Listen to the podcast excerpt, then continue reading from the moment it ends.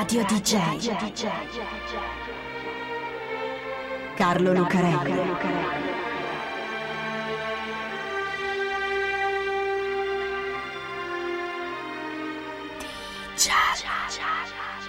Carlo Lucarelli presenta Di Giallo, il radiodramma di Radio DJ. Salve a tutti, sono Carlo Lucarelli, siete su Radio DJ e questo è Di Giallo, strane, misteriose, incredibili storie raccontate assieme a Fabio B. Alfred Hitchcock diceva che la suspense è quando lo spettatore di un film ne sa di più del personaggio su quello che sta per accadere. Ma la suspense è anche quando all'improvviso il ritmo narrativo, la velocità con cui raccontiamo le cose cambia. Per esempio, si ferma di colpo. Ecco, questa è una storia di estrema velocità che all'improvviso, di colpo appunto, si ferma perché questa è la storia del disastro di Le Mans del 1955. La 24 ore di Le Mans è una gara molto speciale. Si corre attorno a Le Mans, appunto, che è una cittadina che sta nel nord della Francia, nella regione della Loira, in giugno, salvo eccezioni. Funziona così. Le auto, di solito una sessantina, stanno tutte da una parte, auto normali, di serie o prototipi costruiti apposta. Dall'altra parte ci sono i piloti che aspettano. All'inizio squadre di due, a volte soltanto di uno, ma è più raro, e poi anche di quattro o cinque piloti di riserva.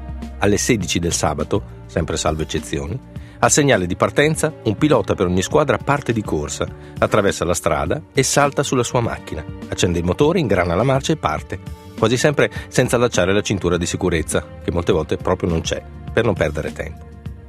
Perché è importante il tempo, le auto percorrono circa 13 km di un circuito, il circuit della Sartre, fatto di strade normali, che nel resto dell'anno sono aperte alla normale circolazione, ma quel giorno ci corrono sopra il più velocemente possibile, per 24 ore filate, fermandosi giusto il tempo per i pit stop o cambiare il pilota. E quando arrivano le 16 della domenica, chi ha fatto più chilometri ha vinto. Ecco perché alle Man di tempo ce n'è tanto, 24 ore appunto, un giorno intero ma ogni secondo è prezioso, pure quelli fatti a piedi per raggiungere le macchine. Da 24 ore si corre dal 1923, quando vincono due piloti francesi con una grossa Chenard Valker, 128 giri di pista, 2209 km ad una media di 92 all'ora, fino al 1939, quando vincono altri due piloti francesi con una bellissima Bugatti 57S, 248 giri per 3.354 km ad una media di 139 all'ora. Poi la gara si ferma per cause di forza maggiore. In Europa è scoppiata la seconda guerra mondiale e la Francia è stata invasa dai tedeschi. Finisce la guerra, passa qualche anno perché è ancora tutto distrutto, bisogna pensare a ricostruire e pure a mangiare, per cui i divertimenti costosi come le corse vengono dopo, e nel 1949 si ricomincia. Vincono un pilota americano e un pilota inglese con una Ferrari 166 mm, affusolata come un siluro e naturalmente rossa. 235 giri, 3178 km a 139 all'ora. E così via. Con la tecnologia che cresce e le auto che corrono sempre più forte, più di 250 giri, più di 270, più di 300, 4000 e passa chilometri a 170 all'ora, sempre più forte, sempre più veloce anche i piloti di corsa che attraversano la strada e saltano nell'auto sempre di più, fino all'11 giugno del 1955, quando tutto, per un momento, si ferma. Quel pomeriggio dell'11 giugno 1955, un minuto prima delle 16, i piloti sono tutti in fila, col casco in testa, in tuta, pronti a partire e a saltare nelle macchine. Star delle corse automobilistiche di allora, ma anche di tutti i tempi, come Juan Manuel Fangio, italo-argentino, che si considerava parte della sua auto come i pistoni, un record di vincite eguagliato soltanto da Michael Schumacher, tutti pronti a scattare. Davanti a loro una linea di 60 di quelli che adesso sarebbero pezzi da collezione, ma che per allora sono tra le macchine più veloci del mondo. Jaguar D, Mercedes-Benz 300 SRL, Porsche, Aston Martin, Maserati e naturalmente Ferrari, con la 121 LM. Attorno a loro e sparsi lungo i 13 km del circuito ci sono più di 100.000 spettatori. Ore 15.58, 15.59, ore 16, via. Per le prime due ore la gara si gioca tra Jaguar, Ferrari e Mercedes. In testa c'è quasi sempre la Ferrari 121 di Eugenio Castellotti, con dietro la Jaguar D di Mike Hawthorne. Fangio, uno dei favoriti, ha avuto qualche problema a partire. La 24 ore è come un rodeo, bisogna saltarci sul cavallo, mica ti ci infilano dentro come nell'abitacolo di un razzo. Fangio dice sempre di essere parte della macchina e in quel caso è troppo vero perché gli si impigliano i calzoni nella leva del cambio e perde quei secondi che lo lasciano indietro. Ma Fangio è Fangio, non per nulla uno dei più grandi piloti della storia dell'automobile. Così riprende subito tutti e torna in testa anche lui. Hawthorne, Castellotti, Fangio. Poi la Ferrari si rompe e Castellotti è costretto a fermarsi ai box, lasciando Fangio e Hawthorne impegnati in un duello che arriva ai 300 km orari. Poi, al 35 giro, succede. Hawthorne è all'altezza dei box e li sta oltrepassando in velocità quando si accorge che i suoi tecnici gli fanno segno che è ora di fermarsi a fare il pit stop, cambio gomme, benzina e tutto il resto. Così Hawthorne rallenta di botto e sterza a destra per infilarsi nei box della Jaguar e nel farlo taglia la strada a Lance Macklin, un pilota inglese che guida una Austin Haley 100S, un altro siluro, meno affusolato ma basso e schiacciato sulla strada, che Hawthorne aveva appena superato. Macklin quasi gli si schianta contro, perde il controllo della macchina, lo riprende e per evitare il tamponamento sterza a sinistra, finendo in mezzo alla pista. Ma anche dietro a lui sta arrivando qualcuno. C'è la Mercedes 300 SRL di Pierre Laveg, un pilota francese con una lunga carriera da sportivo, che prova ad evitarlo e ci riesce quasi. E così non succederebbe niente, solo qualche bestemmione, poi magari ai box, una sfuriata di quelle che finiscono sui giornali, foto in bianco e nero con i piloti che si menano magari.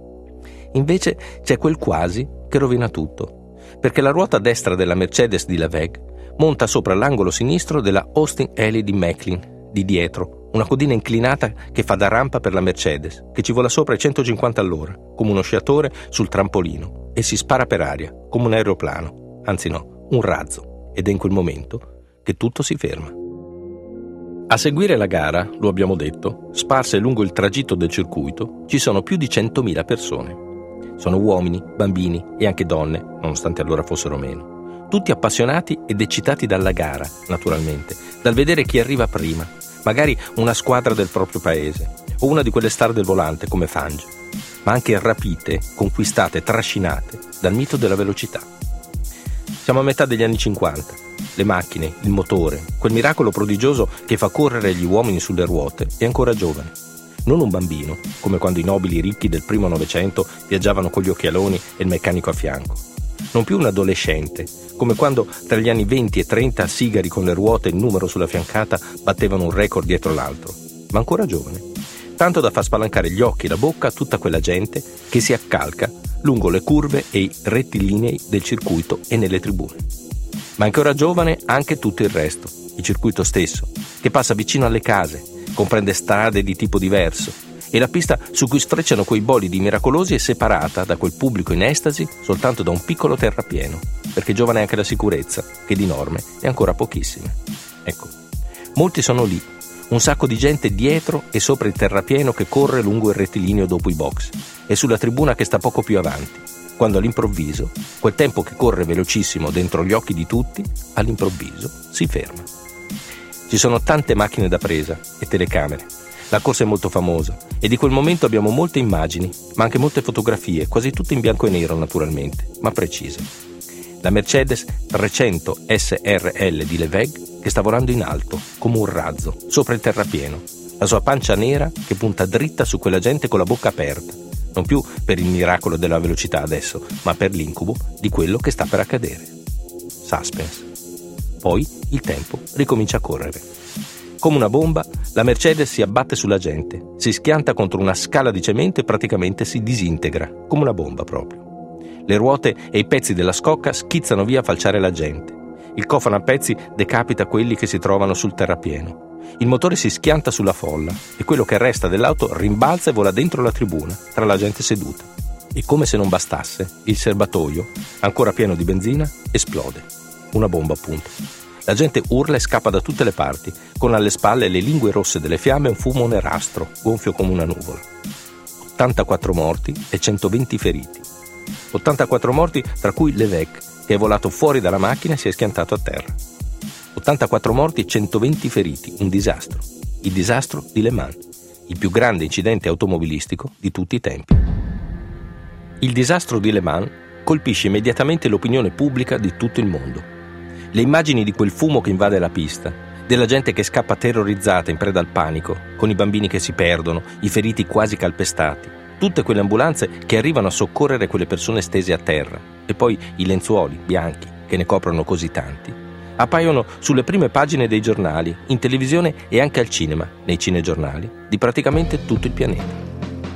Per ragioni di sicurezza, gli organizzatori della corsa hanno fatto proseguire la gara, per paura che scappasse via molta più gente, intasando le strade ai soccorsi.